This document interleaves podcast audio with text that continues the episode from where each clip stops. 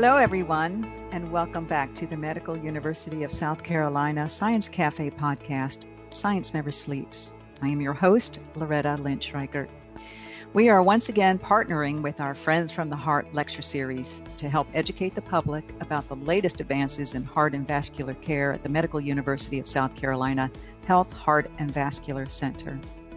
Today, our guest is Dr. Daniel Judge, Professor of Medicine and Cardiology at MUSC and Director of the Cardiovascular Genetics Program. Dr. Judge received his medical degree at the University of Pennsylvania and did his postgraduate work at Johns Hopkins. He's board certified in both cardiology and advanced heart failure transplant cardiology. Welcome, Dr. Judge. Thanks very much for including me this morning. It's our pleasure. You you come to this conversation with an excellent reputation.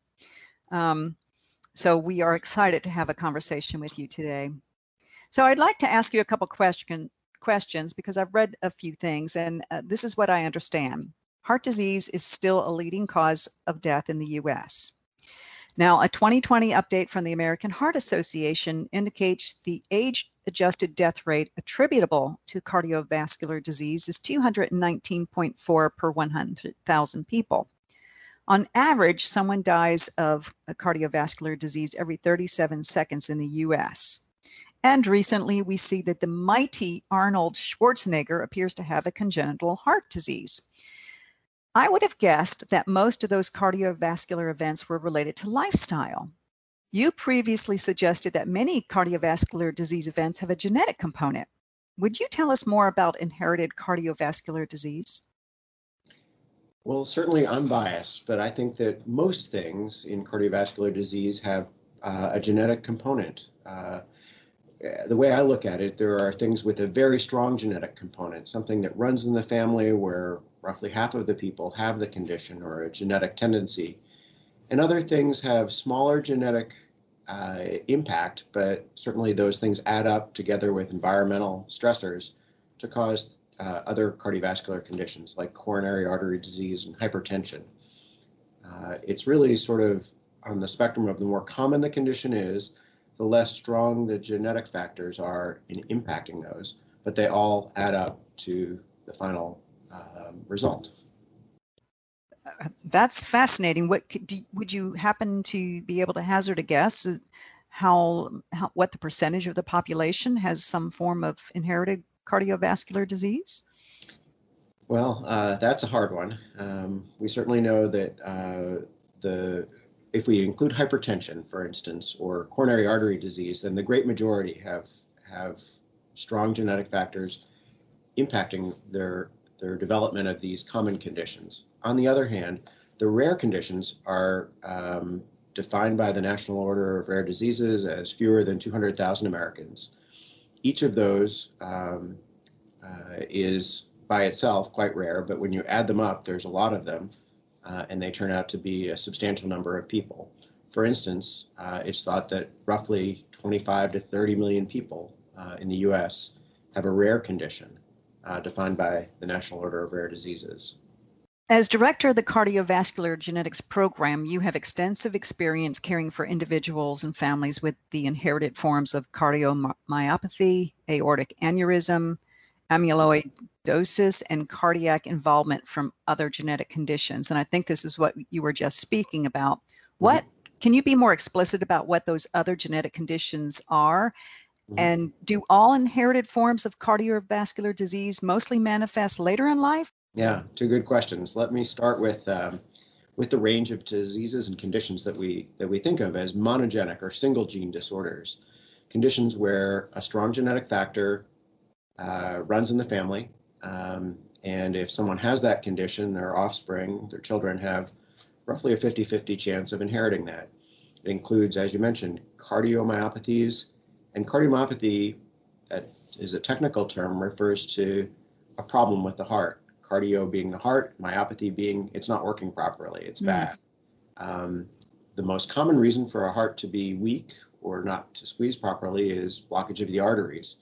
Uh, but I look at the other conditions where we, we sometimes call it idiopathic, meaning we just don't understand why it's occurred.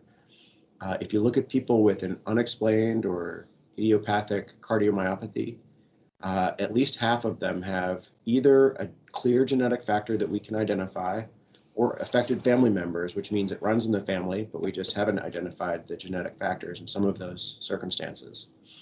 Uh, in terms of the age of onset, boy, it runs the full spectrum. Mm. There are clearly children, infants, um, with early onset forms of genetic heart disease. Uh, and then certainly things can be there for a long time and never show up until later adulthood. Um, some conditions, you mentioned amyloidosis, typically start in later ages, uh, and it just relates to the genetic factors together with the environmental factors that really add up to a later onset of, of the condition. I think based on what you just said, it seems to me that research could play a huge part in answering or resolving some of these questions and even finding uh, new ways to deal with uh, inherited heart disease. Can you share a little bit uh, about the work that you do? And I bring this up specifically because I know that MUSC has a very strong uh, research component in heart disease, and I know how closely you work with other researchers to translate that work into great clinical care. So, can you just share with us some some exciting news in that regard? Sure. Let me let me start with a with a point of uh, common misconception. Sometimes people, when they hear about genetic heart disease, think that's research, and really, I think that identifying a genetic cause of a condition is no longer research that was 10 or 15 years ago. That it it was um, sort of transition from something that was done in research laboratories like at MUSC and, and really now is a fairly standard clinical test uh, to identify a genetic predisposition to heart disease or cancer or other common conditions. Uh, in terms of the research that we're doing now, and I think this is one of the things that excites me the most about genetic cardiovascular disease, if we can identify a genetic cause of a condition like aortic aneurysm or a weak heart or a thick heart, and then figure out what other factors between the gene and the end result uh, occur, we can sometimes impact those factors early on before um, the disease is manifest or at the earliest stages if we identify the genetic tendency. On the other hand, um, there's also a lot of excitement about genetic modifications. Um, even today, there's clinically approved medications that will turn off a gene um, silence that gene, it's called. Uh, that's pertinent for two drugs that are approved for treatment of genetic forms of amyloidosis. Uh, and then finally, repairing those genes is something that's not yet ready for prime time, but it's something that we all anticipate will be available in the future, where we can use a therapy that will identify the gene where it has an error or a change, something that shouldn't be there or causes disease, and fix that at an early stage and try to prevent the disease from occurring. That's a big barrier to jump through, but I think at this point I focus on the current clinical translational research where we identify a gene, we identify a pathway, and we identify medications that can alter the trajectory of that gene abnormality. As I said, it's life changing. It really is. Um, are any groups more inclined to inherit heart disease or any of these forms that we've just discussed? Honestly, no. Um, really, there's a lot of um, uh, genetic heart disease in men and women of all races, uh, and, and, we see it all over the world. There are a few exceptions to that rule. One of the conditions that I study, and I've mentioned a few times, called amyloid, uh, has a genetic tendency for African Americans. Three and a half percent carry a genetic tendency to amyloid, and it's a condition that's often not recognized when it's present. So many physicians or, or healthcare providers um, are, aren't always thinking about amyloid because it's considered a rare condition. But if there's features that are concerning, like neuropathy or a thick, stiff heart, um, identifying uh, a genetic contribution can lead to better therapies. Your discussion leads me to wonder about uh, just general practice and how physicians are able to identify uh, potential inherited genetic uh, diseases when uh, they don't know the history of the family. Um, how do they how do they uh, identify that just through an annual um, exam? Well, another great question, and um, I certainly am working to to train the next generation of physicians to understand and and feel more comfortable with the use of genetic testing. Uh, but I would really divide genetic testing into two separate categories. There's um, when you identify a condition, aortic aneurysm, for instance, if you see someone who has a completely unexplained aortic aneurysm and other features that suggest a, an inherited condition, uh, we use a panel of genes. We look at that panel of genes and ask, is one of them abnormal to explain this condition? That's generally easier and a much higher yield than something called proactive genetic screening. Huh. So I think what you're referring to is a healthy person or a person who isn't known to have one of these rare conditions asking, well, hey, do I carry a genetic tendency to something like that? Uh, that's now available. Insurance doesn't typically pay for that, but it's a few hundred dollars um, that would be proactively um, paid to identify genetic tendencies to cancer, to heart disease, um, and to a handful of other rare conditions.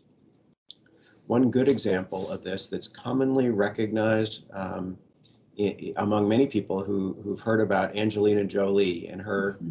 exciting story of identifying a genetic tendency to breast cancer. She didn't have breast cancer, as I understand it, identified that she had a genetic predisposition to breast and ovarian cancer, and then proactively had mastectomy and oophorectomies to prevent the development of cancer. So that proactive approach is something that we hope to see more of as we uh, extend beyond cancer and into other cardiovascular conditions. You said that uh, genetic testing has been around for a while, but for cardiovascular disease, it's it's a relatively new um, discipline. Yeah, it's. I, am glad to be able to provide a, a, history that spanned the spectrum from the research when it was really done just only in research laboratories uh, to, to now being a fairly robust clinical test. And I'd say it was about 15 years ago that that transition started to occur. In the very early stages, we looked at one gene at a time with a very high cost, and insurance, I think appropriately, always said, well, we're not paying for it. It's really not ready for prime time. On the other hand, today, the costs are so much less, and the the size of the panel of genes that we can quickly look through and uh, clearly look at changes and compare them to hundreds of thousands of people uh, and see is it a common variation or a rare variation. The, the pace of research and the pace of understanding of genetics and the pace of technological improvement in genetic testing have led to it being less expensive than a routine test like an echocardiogram or a uh, other imaging studies that we use for the heart or the blood vessels. That's amazing. Um, and it's lovely to hear that these are cost effective means of, of discovering issues. Um, I, I love that. I'm sure the audience does too. So, if one has a genetic predisposition to heart disease, uh, would engaging in a healthy lifestyle mediate the issue? Or is your fate sealed without medical intervention? And I think I, uh, you and I had this conversation before.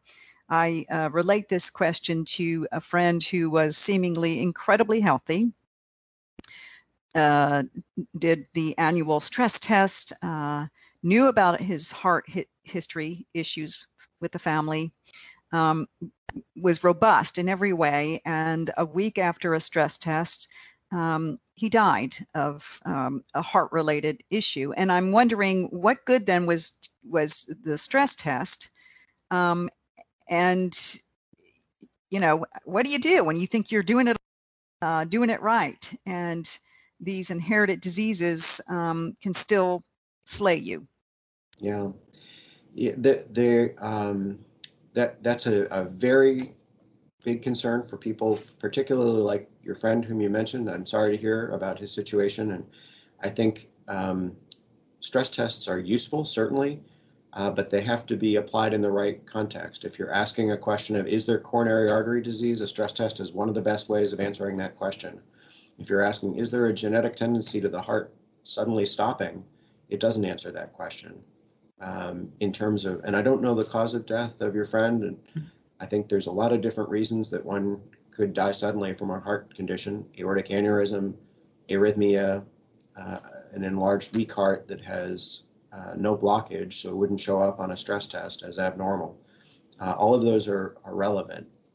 I think uh, addressing the question of how can we identify people before they have a, a fatal initial presentation. Well, family history is maybe the most important part. As the holidays are approaching, it's a good time to be asking family members, um, how did my grandfather die? How did my grandmother die? Um, are there cousins in the family who had something sudden, unexpected, and uh, potentially fatal, something that could be genetic and runs in the family? Then it's a harder question, as you asked, which is, well, what do you do about it? And do you really want to know if it's something that's mm-hmm. sealed, if your fate is sealed when you identify that gene? Um, I, I, disagree completely with that notion. I think um, genetic information is is important and it's something that one can really target rather than the unknown and the suddenness that can really um, strike people with these uh, inherited conditions. Um, knowledge is power. Understanding that there's a genetic predisposition, uh, one can then target it. And if it's an arrhythmia problem, there are things like defibrillators for those at the highest risk that can be implanted to prevent sudden death. Uh, if it's a medication issue or even a cholesterol issue, um, even getting your cholesterol checked is arguably a genetic test because high cholesterol runs in families. But when you identify it, you can treat it and lower the risk accordingly.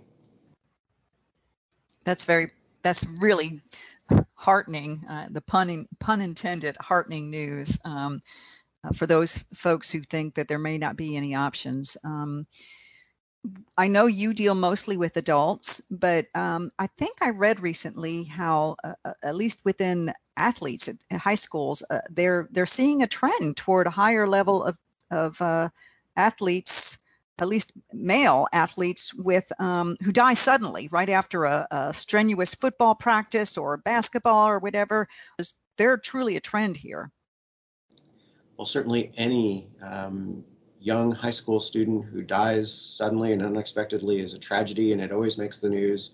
It always gets a lot of attention appropriately, and I think um, the the actual incidence, fortunately, is quite low. Uh, it's a little bit of a controversy because in some countries, for instance, in Italy, if you're competing in high school, college level athletics, you're required to have an EKG, which is a very simple, relatively inexpensive test. But if you applied that to every single high school athlete, you'd have an awful lot of EKGs um, that are not necessary.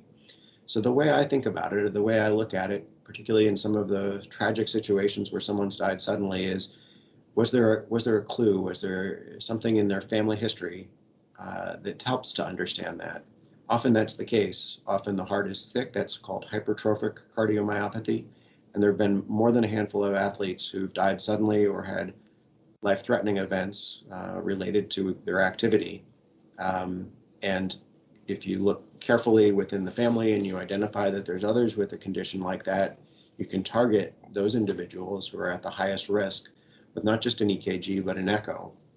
The same with aortic aneurysm. Um, Conditions like Marfan syndrome make people particularly tall. At times, long bones grow longer. Uh, arms and legs can be very long.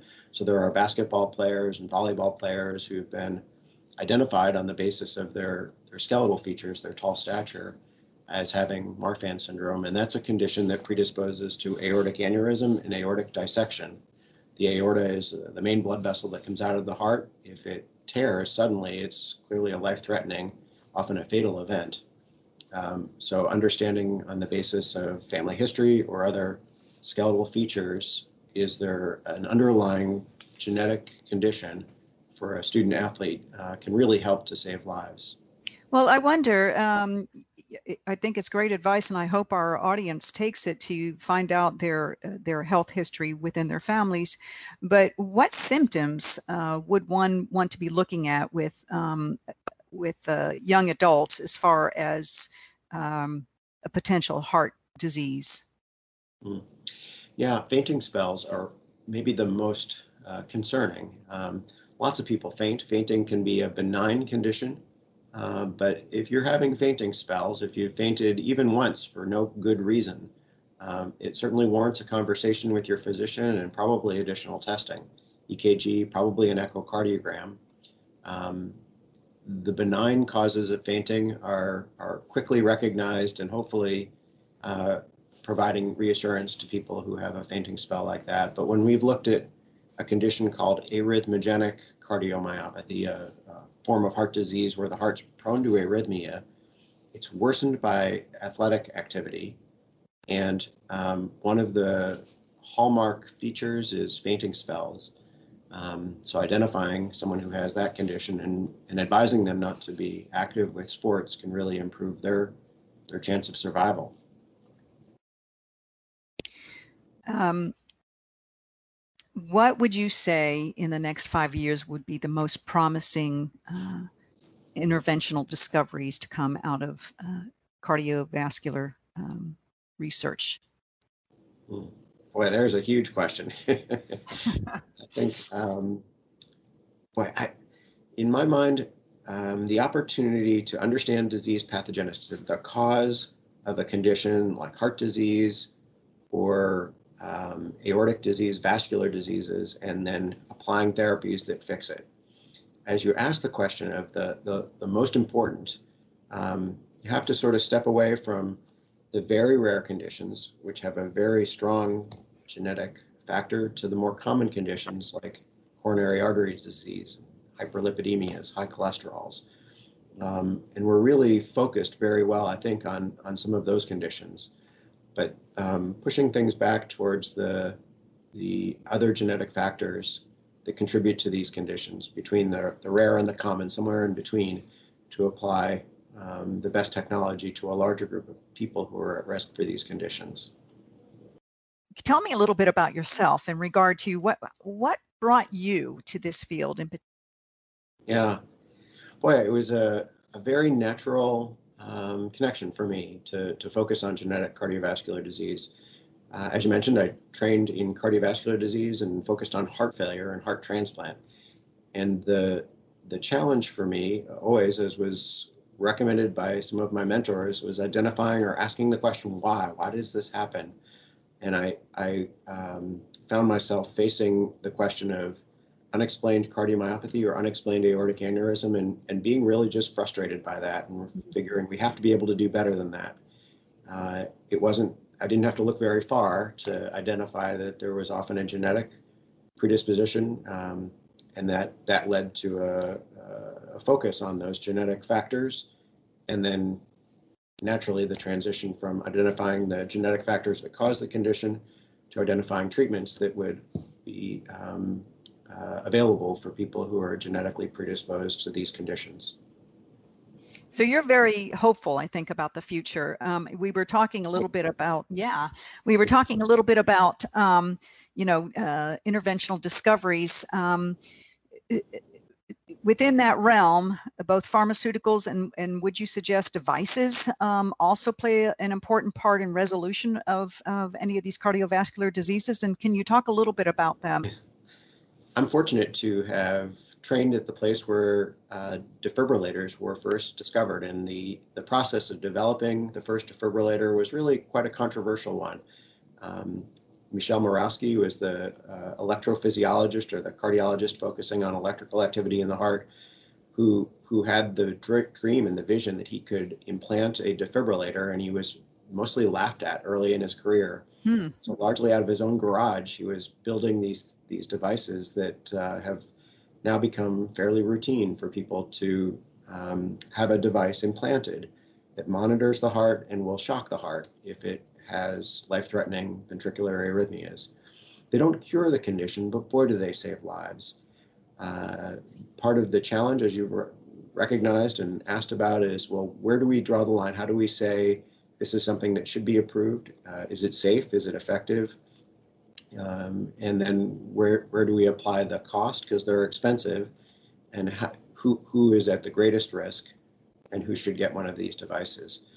I'm glad to be part of guidelines and committees that have helped to address those questions and, and, who is at the greatest risk and who should have these defibrillators implanted, these devices to, to help save their lives. They're not for everybody, even for people who qualify. Um, some people uh, who've had these devices for a while have been shocked a few times and, and really um, dread that shock more than anything. Mm. I think uh, we have to be better at not only um, identifying the right person to get one, um, but then coming up with alternative treatments to prevent their use. They're, they're a good backup. They're a good system of saving lives, but they're not that we should take lightly when someone gets a shock like that. Where can listeners go to learn more information or to offer their support of the work that you do?